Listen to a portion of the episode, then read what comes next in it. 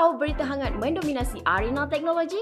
Tak perlu susah-susah mencari kerana di amans.my semuanya tersedia untuk anda. Merangkukan kesemua berita teknologi dalam dan luar negara, ulasan serta pandang pertama yang eksklusif di bawah satu portal, anda pasti bakal menjadi antara yang pertama tahu trend arena teknologi masa kini. Jadi jangan tunggu lagi, layari amans.my, amanz.my hari ini.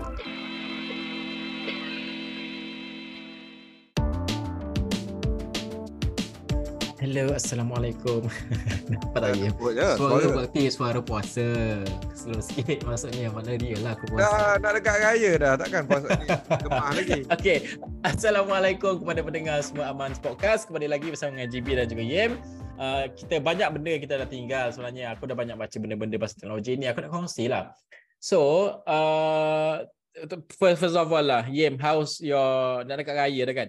How's your puasa so far has been so far? The thing is that us kan, banyak kita buka puasa kat luar Yem. Kadang-kadang aku tak dapat bersama dengan kau buka di event yang sama. Kita terpaksa split sebab nak memenuhi uh, permintaan orang.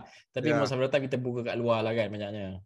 Nah, eh, absolutely sebab uh, aku dah kira balik um, Hmm. dah 20 hari Ramadan, 15 hari aku buka puasa kat luar. Alhamdulillah Hmm. rezeki murah. Hmm.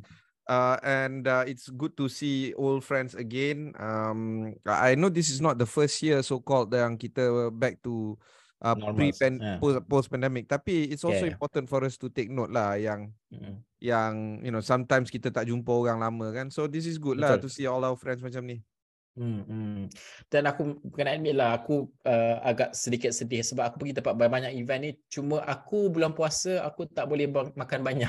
so aku I don't really I can't really you know enjoy the whole menu lah macam tu. But then overall aku happy lah dengan pergi makan luar apa semua. Anyway, that's just about us untuk bulan puasa dan juga untuk raya nantilah. Ini adalah apa yang kita nak berikan tumpuan dalam episod pada kali ini. Ini kali pertama sekali adalah berkaitan dengan 5G. Bukan isu baru, dia dah banyak kali kita bincang tapi ini apa dikatakan oleh menteri sendiri. Menteri kata lagi 25% je kita nak capai sasaran untuk tahun 2023. Which means kini kita punya 5G punya coverage kan uh, is 55%. Uh, which is quite uh, a big number lah. Remember before this aku cakap yang aku tak dapat line 5G lah, yada yada dan all that semua. So now aku dah dapat kat rumah aku, tak ada isu, so laju. Cuma aku ada isu bila dia back to 4G to certain area yang tak ada 5G, dia ada lambat sangat. I don't know why. Anyway, apa yang Fahmi Fazil katakan, sasaran 80% akan dicapai tahun ini, lagi 25% saja untuk dicapai tahun ini dan dia yakinlah akan dicapai pada tahun ini. Aku rasa this is a good news. Cuma uh, macam mana kita nak tengok dia punya aplikasi dan maksud dia apa kegunaan dia selepas ini. Uh, sebelum ni kita kata 5G akan bangunkanlah untuk usahawan dan sebagainya. The next step untuk usahawan tu apa? Now we are talking about 50 55%. Of course we want 100% but then it will take some time some sometime sampai 2024 maybe. So then yeah, aku rasa benda ni yang yang yang yang I don't know, cool lah, menarik. What do you think? Um, uh, 5G doesn't need to be on coverage. Uh, it just Hmm. needs to be on certain areas for certain industries. This Hmm. is the statement yang uh, a lot of the industry players are making. Uh, Hmm. especially masa aku dekat uh, MWC dekat Barcelona pada bulan Februari kemarin, uh, Hmm. orang bilang uh, 5G is not necessarily important to get the entire country uh, on it. Ah, tu uh, point dia. Jadi Hmm. there's no point with uh, government going on and on saying yang oh dah capai 55% dekat populated Hmm. areas, kawasan berpenduduk atau sebagainya. Sebab at the end of the day, if 5G is still being run by single wholesale network, there is no difference in terms of this being a bad product versus a bad product that is getting 55% of kawasan penduduk. Now, why do I say bad product? It is a bad product because it's single wholesale network. So far, dunia ni ada 190 lebih negara, hanya tiga negara yang buat single wholesale network. Malaysia merupakan negara keempat. Tiga negara yang melancarkan 5G network single wholesale adalah Rwanda, Mexico dan juga Brunei. Brunei tak aci sebab dia kecil. Rwanda and Mexico has failed considerably. So why do we pick a model that has been failing around the world? The justification was not clear and bila kita dah interview DNB, DNB pun tak tahu nak cakap macam mana. Dia dia bilang inilah cara terbaik sebab the blame is on telco. Tu dia punya main point dia. So instead Hmm. of trying to improve on the telco rollout, dia buatnya single wholesale network.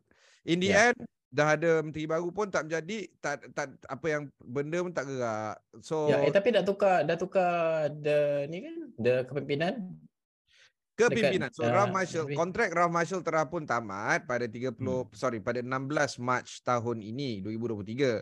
Uh, Hmm. dan uh, kontrak dia sebenarnya ended Mac 11 tapi berita keluar Mac 16. 5 hari baru kita dapat tahu yang uh, Dia tak apa kerja dah. Dia Hmm. tak kerja dah. Why the delay? Why DNB nak sorok-sorok benda ni? I pun tak tahu. Ah, so Hmm. already you can see bila company duk sorok-sorok uh, apa leadership that's a big problem. Tu satu hal. Hmm. Another pro- problem here is that uh, both the PM as well as uh, Menteri Komunikasi masih lagi belum nyatakan secara jelas apakah hasrat diorang terhadap uh, wholesale network. Because if you Hmm. say that it's uh, now all the telcos have a share in single wholesale network, that means uh, all the apa uh, uh, telcos now have a share in a bad product. Hmm. That's the entirety of it. It is a bad product. So tak kisahlah bad product tu dimiliki oleh satu orang ataupun 10 orang, it's still a bad product. So what is the good product? The good product is still uh, back to multiple wholesale network or at the very least um, dual wholesale network of which kita tak ada kat Malaysia. So that is the main point of Is it too late for us to do that? It is. It is too Hmm. late for us to do that. Now we can we can go for uh 5G spectrum uh to be awarded to individual MNOs. We can Hmm. still do that. Um and of course the 5G spectrum should be licensed to individual operators and Yes. DNB should be structured into some sort of neutral government owned entity focusing on passive network infra net, uh, net uh, passive network infra development. Now we can Hmm. still do that, but we are not. So we can do passive sharing versus active sharing. We can do site sharing, backhaul sharing, ataupun we can do uh, pelbagai uh, active sharing including Moran, Moken, CN sharing dan sebagainya. But these are the th- options that is not being announced. Hmm. So why? Why isn't it being announced? Apakah dia yang menyebabkan uh, per- perlahannya uh, pengumuman-pengumuman seperti ini? Uh, itu yang Ya. kita nak tahu tu. Okay, itu of course lah ada backstory yang yang yang kau uh, ye memang suka ambil benda tahu benda ni dan it is, it is important to get to know pun dan orang Malaysia to get to know pun. But then uh, looking at the other side of the story pun aku rasa macam since dah ada 55% sekalipun dekat populated area aku suka melihat kepada bagaimana dia diadaptasi kepada oleh pihak-pihak yang tentu. Macam contoh Meranti kata apa tahu? Meranti kata dia akan push forward untuk semua businesses yang berkaitan dengan dia orang ni untuk adopt cepat, untuk adapt cepat lah, uh, adopt uh, fif- uh, 5G ni dengan cepat. Problem dia sekarang adalah apa yang uh, Meranti punya statement dikatakan uh, currently uh, hanya 1% adoption uh, kadar adoption uh, 5G di sebalik 55% yang kita ada pada ketika ini di kalangan usahawan ni lah. So there's a lot of you know improvement needed lah dan diorang akan push forward benda ni apa semua. So aku rasa sebab tu tadi mula aku buka aku cakap benda tu dah capai cuma apa dia yang kau nak capai selepas itu which means kau dah ada 5G dah. Now apa dia? Yang nak benda ni nak accelerate kan ni. Business update ke mana dan apa kesan dia. Kena cepat. Kalau lambat nanti kan kita ketinggalan. Macam kau cakap lah kau pergi kat celah-celah dekat Thailand masa kau naik Thai, apa Uh, train. Train Ada. pun kau dah dapat 5G dan Boleh diorang dah upload IG story macam tu je. Pump terus. Ya. Terus. Uh, So- no, reels. Ah, Hmm. Ya, aku ya, ya. edit So, reels dan aku boleh up reels uh, so Hmm. fast. ya, In a train so, dekat rural area. That's the simplest. hmm. lah. Baiklah. Itulah kisahnya dan itulah keutamaannya kita memberikan tumpuan kepada uh, benda ni. Of course, ada banyak lagi tumpuan dan kita boleh bagi masa uh, ataupun berikan apa yang kata dari masa ke masa lah kita tunggu perkembangan ni kita lihat lah sebab benda ni baru lagi kan so aku pun tak tahu macam mana I mean baru in terms of the, uh, the numbers yang kita dapat sekarang ni dan kita pun tengok the changes is happening right now maybe slow tapi yeah we hope for the better ni lah better part of the ni lah Alright, itu adalah tumpuan utama kita. Kita akan bertindak seketika kembali selepas ini dengan apa lagi yang besar sebenarnya ni dalam industri uh, teknologi. Selepas ini, ini berkaitan dengan AI. Membaca itu jambatan ilmu, jadi bacalah dengan tazkirah.com. Menyajikan bahan bacaan Islamik yang ringan, santai serta padat dengan panduan gaya hidup berteraskan Islam, Tazkirah.com pasti mampu mengisi jiwa anda sebagai seorang Muslim. Mari tingkatkan diri menjadi Muslim sejati hanya dengan Tazkirah.com. tzkrh.com sekarang.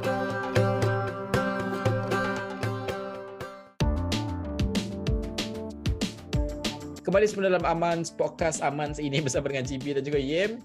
uh, aku yeah, aku okay kau since kau kata gunalah chat GPT dalam semua hal kehidupan aku okay aku cuba Yem. Uh, aku suka First lah aku suka kan? Aku rasa semua orang pun suka. Sebab dia menyelesaikan masalah aku Dalam banyak benda Dan dia memudahkan kerja aku Dalam banyak benda. Ha, Kan? Okay. Jadinya ini adalah antara fokus kedua yang aku rasa perlu wajar diberikan tempuan iaitu Turnitin kini boleh mengesan karangan yang ditulis oleh AI. So sebelum ni ada concern pasal AI ni di peringkat pendidikan. Karangan dah orang, orang copy daripada ChatGPT lah. Aku tak tahu apa term sesuai plagiarized ataupun tidak. But cannot be plagiarized lah sebab dia kan uh, apa dia ChatGPT works different way kan. Cuma Ha. dia dia dia kesan kalau kau guna AI, I don't know, maybe dia tak terima apa semua dan sebagainya. So this is the question of uh, macam mana kau nak adapt kepada teknologi lah dalam sistem pendidikan tu satu. Dekat if I'm not mistaken Italy is it yang ban untuk pendidikan ke mana ha? Aku Mana? lupa dia dia kita ada bincang lah. Aku tak ingat. Okay, one of the countries lah yang dah ban AI untuk penggunaan dalam pendidikan. Eh banyak So, banyak banyak including yang baru ni adalah Ya. uh, Italy. Ya, baru ni adalah Italy. Ya. Eh? I- Italy. Ah, okay. That's the yeah. latest lah. So banyak lah. So orang orang macam ha? Ya, ya. So dia macam takut, takut, takut apa semua kan. So aku tak tahu. Macam the other day kita discuss dan kita argue macam mana kau nak adapt instead of kau just lari. That's just our view. But then aku rasa since benda-benda macam ni akan keluar, maknanya AI tu dah terlampau besar sangat. Kalau kita tengok Elon Musk dan juga orang lain pun kata macam hold on. Jangan fokus dengan AI. Benda ni sangat bahaya. Just let's just fokus pada benda lain. Something like that. So dah banyak benda yang yang yang dia orang ni macam gelabah lah sort of kan. So aku tak tahu ke mana hal tuju benda ni dan macam mana kita nak harmonikan dengan sistem uh, tradisional yang kita ada pada ketika ini aku rasa. Ya. Okay. Also yang penting kita nak tengok adalah tentang bagaimana uh, Eh, eh. Hmm. Uh, bagaimana benda ni boleh boleh move forward kan tapi uh, one thing yang yang aplikasi bisnes yang aku nak tengok ni adalah tentang uh, uh, bagaimana apa uh, fun AI applications contohnya macam Headshot Pro dia boleh tukar uh, headshot jadi uh, application yang dia boleh tukar kau punya foto jadi lawa untuk guna profile page dekat LinkedIn and all that. So I think I like all these all these applications lah. I don't know. I'm I'm going to give Hmm. one or two a try. So, okay, okay, okay, okay, okay. Okay, basically best lah. Aku rasa cuma pendidikan ni. Aku macam memang uh, ni sementara biarkan Ibrahim ni cuba. Eh, kau kau tu cuba sekarang apa ni? Tak, aku tak tahu. Aku nah, nanti lah. Oh, kau tak cuba lah. Kau nak mencuba lah lepas ni. Ah, ah. Okay, yes, agree. Yeah, memang banyak benda ni semua-semua. Cuma aku tak tahu sejauh mana ke kuasaan tersebut. The other day, aku surf TikTok. So, this particular guy kan, this is about, uh, kau tahu tak kat TikTok kadang ada orang macam dia buat video yang macam dia stop random people dekat street. I'm not Yeah. sure random ke ataupun pre-plan. Lepas tu dia cakap macam, uh, yeah, how much you rent here? Can uh, I see your no, house? aku tengok. Ya, ya, ya. Ha, Ya, yeah, yeah. So one of these guys yang di- ditahan dekat New York mana tak. So dia cakap dia kat tag. So dia tanya, apa yang uh, tag tu bagian apa masa kat rumah dia interview.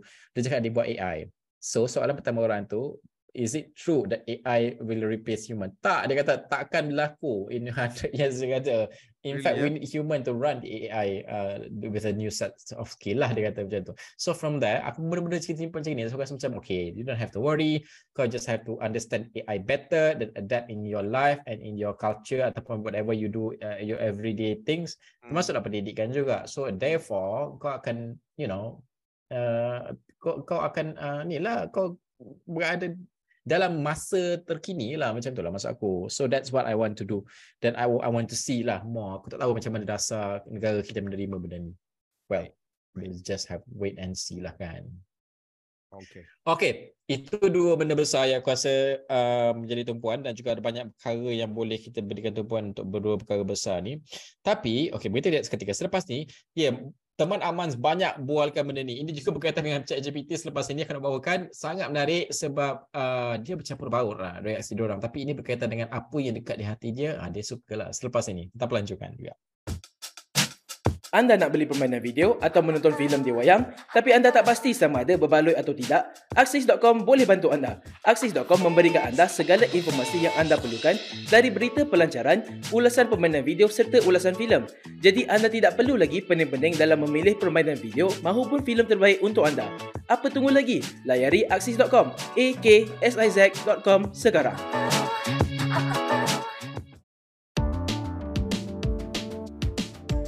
Podcast Amans kembali lagi. Ini adalah uh, segmen teman Amans. Ramai yang bincangkan. Aku kumpulkan eh, sebab ini ada apa yang mereka bincangkan tau. Yeah. Ini berkaitan dengan uh, Expedia. Expedia kau tahu lah kalau kau nak bercuti, ni salah satu lah yang ada kan.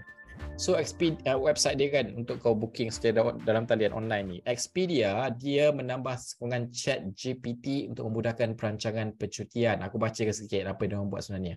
Kalau dilihat di sini, dia integrasikan ni pengguna boleh berinteraksi dalam bentuk teks bersama dengan chat GPT pada aplikasi Expedia sekaligus mendapatkan cadangan sama ada berkaitan percutian termasuklah nak rancang percutian ataupun lebih mudah lagi uh, semua tu boleh dilakukan dengan ChatGPT di aplikasi Expedia uh, dan juga uh, boleh download aplikasi iOS apa semua untuk dapatkan uh, integrasi ini aku rasa benda ni inilah this is what I mean So, dia orang yeah. faham benda ni. So, dia orang integrate kan. So, dia orang, benda yang memudahkan orang. Macam aku selalu cakap, teknologi sepatutnya memudahkan orang. Kalau dia ya. menyusahkan yeah. orang, dia bukan teknologi yang yang yang sepatutnya diraikan. Tapi yeah. benda ni menyenangkan orang. So, This is what it, aku maksudkan. Yeah. Teknologi memudahkan orang. Yeah. So so this is the point, right? Uh, macam mana businesses boleh uh, use this application for um, AI as well as ChatGPT hmm. contohnya. Um, turn it in, right? Um, hmm. The website yang kita yang apa yang kita guna untuk uh, untuk uh, check kalau uh, writing kita, journal kita, education journal kita adalah plagiarized. Dia pun guna AI untuk track uh, AI uh, submission. So kalau hmm. kau guna chat GPT untuk tulis karangan, AI boleh uh, semak, oh, sorry, turn it in boleh semak uh, sama ada karangan kau dicipta oleh manusia ataupun AI. Uh, that's a big news. And then of course Expedia, dia buat uh, chat GPT uh, untuk mudahkan perancangan percutian. Um, and there's a few other applications right now, including that of um, uh, uh, Air Asia, in fact, is now exploring into chat GPT. So uh, you can see the applications being used widely. Tapi uh, that's and imagine eh, ChatGPT is still basic right now uh, when it comes to query based prompting AI. There's also GPT-4. There's also like other products that is being rolled out by Google and Microsoft. So it's just uh, uh, very, very soon that we're going to see applications of uh, prompt-based AI helping you out for daily tasks. Which is hmm. why kawan kau yang kau, eh, bukan kawan kau yang kau, kau cakap will AI ever replace manusia? It won't. Hmm. We will not because this is the point. Kita akan create satu situation where uh, this is uh, trying to help humans rather than replace them. Yeah. Okay, itu aku cakap kalau dia mudah kerja aku senang je. Kalau benda tu mudah kerja aku tak ada masalah. Aku aku adapt je. Aku suka benda ni. So orang lain pun aku rasa ramai adapt. Dia ada dia aku had discussion with one of the my my our old colleagues lah. Aku tanya pasal advice sebenarnya pasal leadership advice. Aku tanya dia. Ah, so, ah. kata dia dia panjang. Okay, here's the answer yang kau yang kau tanyakan tu. Tapi ini adalah answer daripada chat GPT kau hajar maknanya human touch tu dah hilang dah. Dia tak lebih tak lebih fikir so dia type balik question tu dalam chat GPT dia bagi jawapan. Dan jawapan chat GPT tu menyelesaikan masalah aku masa tu. So uh, best lah aku rasa okay itu apa yang teman-teman bincangkan sudah pastilah banyak lah ya benda ni aku rasa macam dia uh, uh, ada orang yang yang takut juga. Tapi aku rasa takut dia orang ni because something and they don't, they don't really understand fully. So therefore dia agak takut in terms of macam terlalu cakap eh betul ke ni akan replace orang apa semua? So itu pun ada dalam teman-teman sebualkan. Tapi overall uh, condong kepada dia orang suka benda ni. Uh, cuma cuma kita nak harmonikanlah dengan sistem-sistem tradisional seperti pendidikan okay. ataupun yang lain kerja dan sebagainya lah. So macam kita punya kerja dia dah dah apa ya harmonikan uh, dalam pembuatan berita sebagai contoh kita boleh bukanlah buat berita tu guna ChatGPT tak. Uh, serta-serta macam statement boleh buat uh, tapi aku suka macam metadata the one that apa kita letak dekat dekat YouTube ataupun dekat SOCMED kita yang kena dengan apa keyword utama sebagai contoh. Aku guna ChatGPT. Senang dia tahu apa keyword-keyword dia. So aku letak itu dan keluar apa contohnya or aku nak semak balik questions yang aku tak sure sama ada aku tertinggal few questions ke apa yang important aku mau tanya ChatGPT. So dia akan improve aku punya knowledge dan juga understanding of crafting good questions. Uh, macam crafting good questions. Okay but, but yeah. press release is very easy for ChatGPT to do. Yes. but interviews lain. Interviews kan susah susah sikit lah. Uh, tapi dia tadi aku baru jumpa aku okey lah aku memang lambat sikit buat ni. Aku baru jumpa what is it ah? Author eh is it?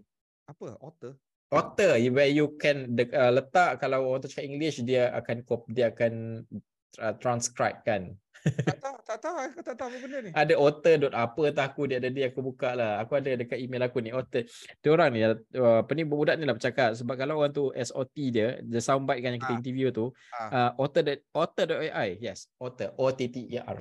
So kalau orang cakap in English, kau Okay. malas kau nak dengar balik kan? Kita nak dengar balik kita nak type apa semua tau. Ah macam tu macam tu kerja wartawan kita dengar balik type sesuatu apa semua. Ni tak payah. Kau buka je, kau pergi kat handphone kau, kau buka website dia atau apps dia, kau dengarkan je handphone kau tu dekat apa yang kau cakap, dia akan transcribe sebiji dan dia tepat. Ah, di very minimum salah. So kau tinggal copy je dan ketika copy dia kau tinggal translate. Maknanya kau tak fikir nak dengar balik, nak, nak type balik lambat kan. Macam itulah. So Really, benda eh? tu best. Otter.ai. Yeah. Okay, so, uh, but OTT. What yeah. about yang macam kalau kita ni dui bahasa nak-nak uh, bila cakap bahasa Ah, bahasa belum ada lagi. Aku tak jumpa lagi. Tapi English boleh. Back to that. Aku sakit hati because kita ni yang pakai bahasa Malaysia. Lepas tu bahasa Malaysia bahasa campuran. Bukan Ah. bahasa Malaysia fully bahasa Malaysia. Kemudiannya Ya, dah lah bahasa Malaysia campur dengan English, bahasa Malaysia pula bahasa Malaysia pasar. faham? Jadi ah so oh my god. I mean Hmm. uh, if we can get one uh, transcribing uh, you know language support that this particular language would be crazy good.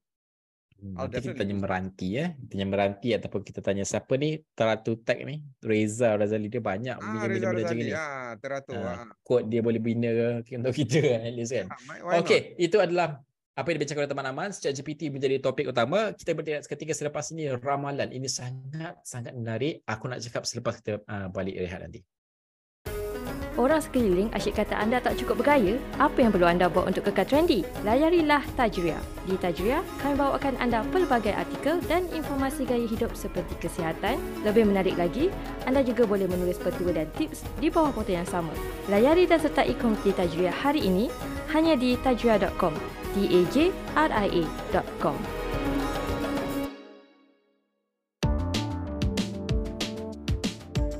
Bertemu kembali dalam podcast Amans. Yem, ini adalah se- segmen ramalan tapi akan membawakan topik dia adalah uh, semua orang kenal DJ Hisham. Kita sebut DJ Hisham je lah, semua orang kenal. Ini adalah figura yang popular ketika pandemik meledak di Malaysia. Tahu tak semua? Yem tahulah kot, tapi uh, mungkin pendengar yang yang yang tak tahu sangat. Ini adalah bulan terakhir beliau sebagai DJ dan beliau besar wajib pada usia 60 tahun. Ah, tak sangka kan nampak macam macam macam belum usia 60 tahun lah, tapi dia dah bersara dah lah. So 21 April ni dia akan bersara uh, selaku DJ selepas uh, of course lah selepas uh, sekian lama menjadi DJ dan juga beliau ada sharekan a few things apa semua bagaimana dari segi perjalanan dia. Ini dia dekat artikel The Star yang dikongsikan.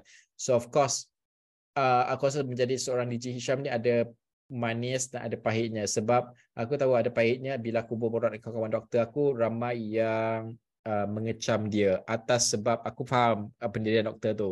Tapi pada masa yang sama aku rasa susah juga menjadi seorang DJ kesihatan ni.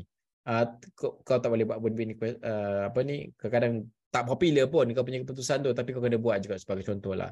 Benda aku rasa benda ni uh, what would you think will we'll see in terms of uh, KKM politik. Menteri Kesihatan Malaysia ni moving forward. Sebab sebelum ni kita ada seorang DJ yang kuat macam ni dalam in times of crisis dia boleh lead the team, dia dia boleh lead the conversation and the the apa information given to the public apa semua. But then what do you think will happen in the future? I'm not saying that kita tak ada talent lain. I'm sure ada cuma kita tak tahu. So what do you think Yem, the whole situation? Aku rasa dia akan masuk politik. I'm talking about DJ Syam. Wow. Ah, sebab uh, kalau kau tengok the previous uh, ketua pengarah kesihatan, it is he this this is not uh, politicized ataupun tak kerja kait rapat dengan menteri sangat. Hmm. So kalau kau tengok uh, Hassan Abdul Rahman, dia bekas uh, ketua pengarah kesihatan dekat KKM daripada 2010 until 2013. Nobody knows about Hassan Rahman. I bet you don't know. Do you know? Dr. No, I Hassan don't know. Exactly. I don't know. Uh, this guy comes just before uh, Tan Sri Nur Hisham uh, step up. And then of Hmm. course uh, before uh, this guy uh, there was another apa nama another uh, Tan Sri called Ismail American bekas ketua pengarah uh, kesihatan. Do you know about uh, ni Tan Sri No. Ismail American? Tapi familiar lah nama. Uh, nama macam familiar but you don't know anything about this person. Yeah, no, no. So, yeah. you you you know that ketua pengarah kesihatan is an obscure post and yet Hmm. DJ Hisham is so popular now of course pandemic really propelled him to number one But Hmm. the fact that dia depan kamera, the fact that menteri minum air tak tak, tak boleh nak handle press conference and then Hmm. only after KJ naik jadi uh, Kementerian Kesihatan baru dia uh, take over that uh, kind of pr- press release role from uh, DG Nur Hisham. So Hmm. I think DG Hisham will enter politics very very soon. Hmm. Nana ada PRN dekat ni. Uh, apa pilihan raya negeri yang uh, yang akan datang ni.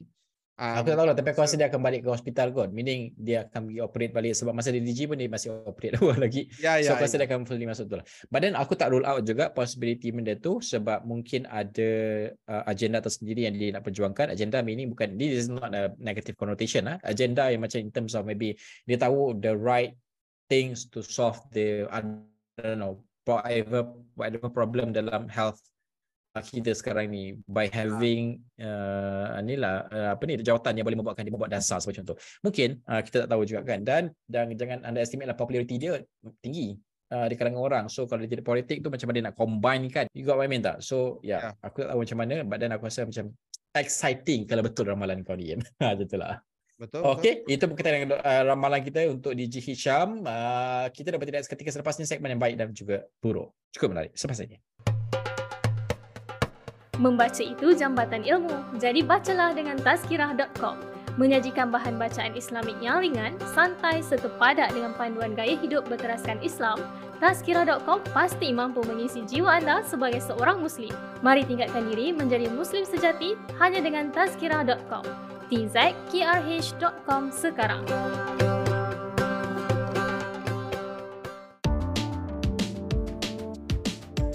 Podcast uh, Aman kembali semula. Ini adalah berkaitan dengan segmen baik del- uh, terlebih dahulu Yim. Uh, ini adalah berkaitan kalau kita nak sihat. Aku nak sihat, aku pergi gym. Sebab aku sedih sikit lah, uh, sejak sebelum tu Yim. Aku bulan puasa ni, aku punya weight turun. Siut pergi aku measure kat gym.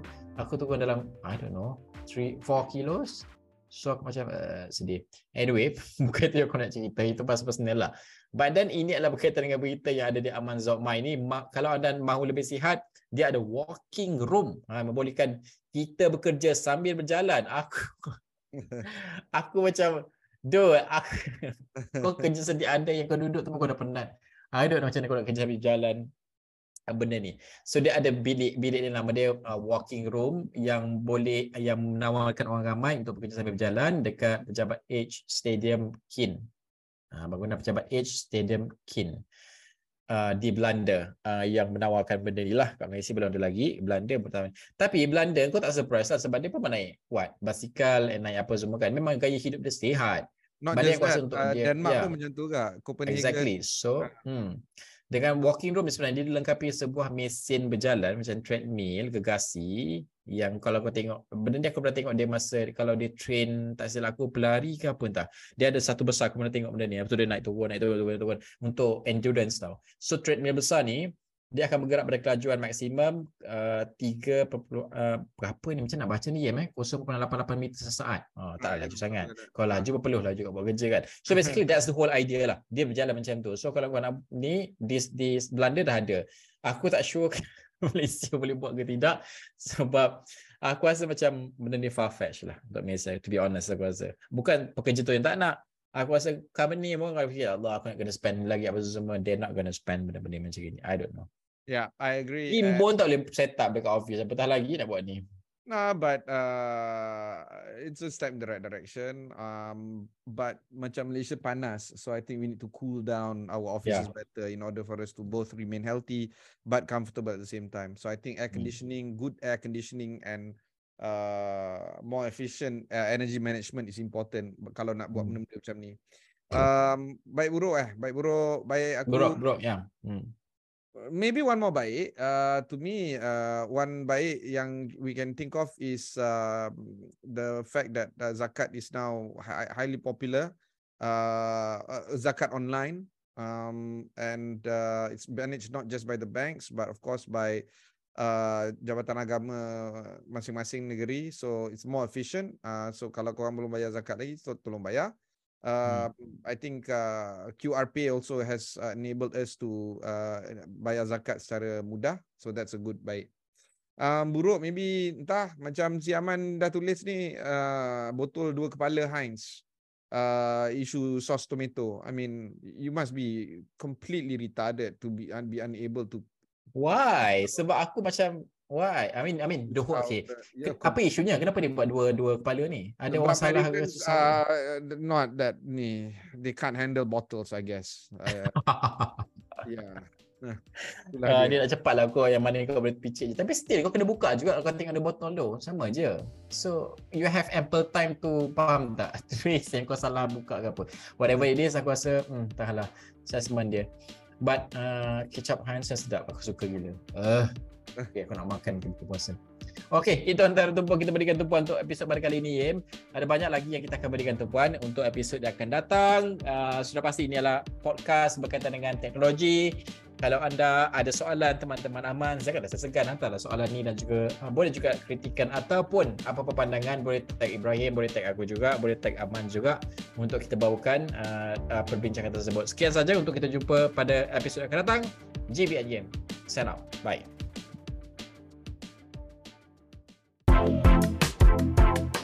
Ingin tahu berita hangat mendominasi arena teknologi? Tak perlu susah-susah mencari kerana di amans.my semuanya tersedia untuk anda. Merangkukan kesemua berita teknologi dalam dan luar negara, ulasan serta pandang pertama yang eksklusif di bawah satu portal, anda pasti bakal menjadi antara yang pertama tahu trend arena teknologi masa kini. Jadi jangan tunggu lagi, layari amans.my, a m a n z.my hari ini.